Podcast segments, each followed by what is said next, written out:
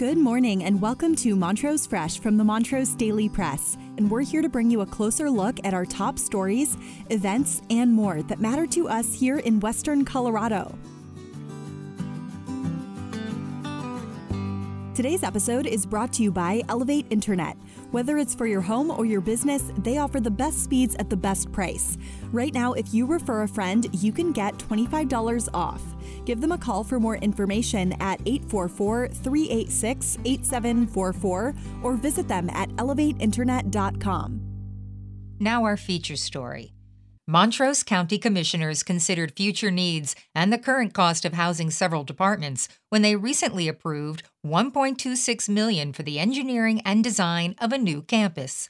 The potential North Campus, which isn't being built anytime soon, would be sited on Justice Center grounds and would house divisions such as Health and Human Services and others now located on South Townsend Avenue.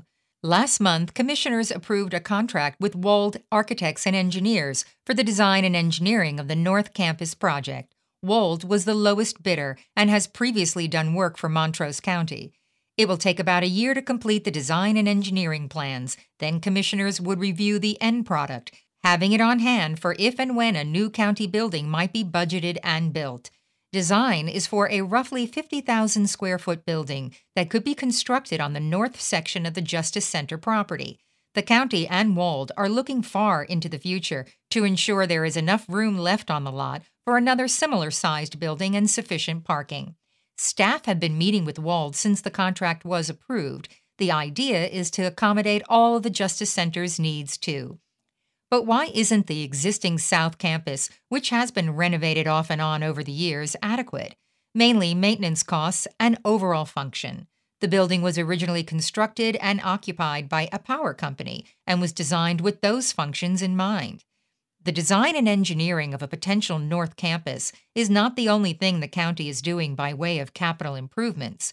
The county is elbow deep in renovating the downtown administrative building so that it can house the Montrose County Clerk and Recorder's Office, now located in the historic county courthouse across the way.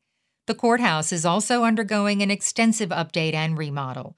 With the administrative building next door renovated, the clerk's office would move there so that courthouse overhaul work could begin in earnest.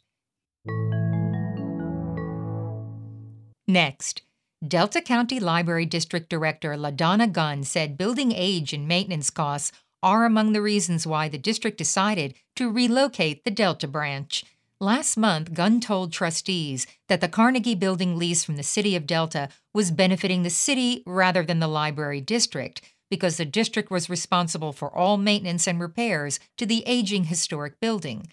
Gunn said the new library building will include a makerspace, which they hope will include a wood shop, welding shop, and industrial sewing. It will also include meeting rooms for the public.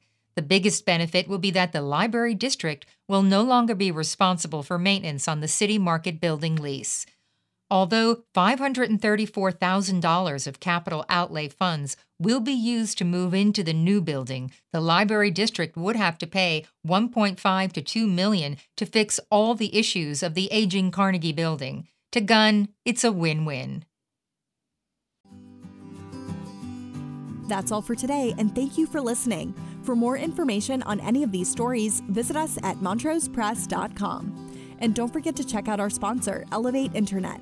Visit them at elevateinternet.com to learn more.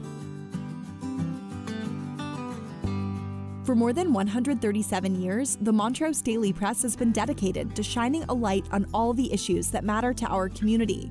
Go to montrosepress.com to subscribe for just $1.99 per week for our digital edition.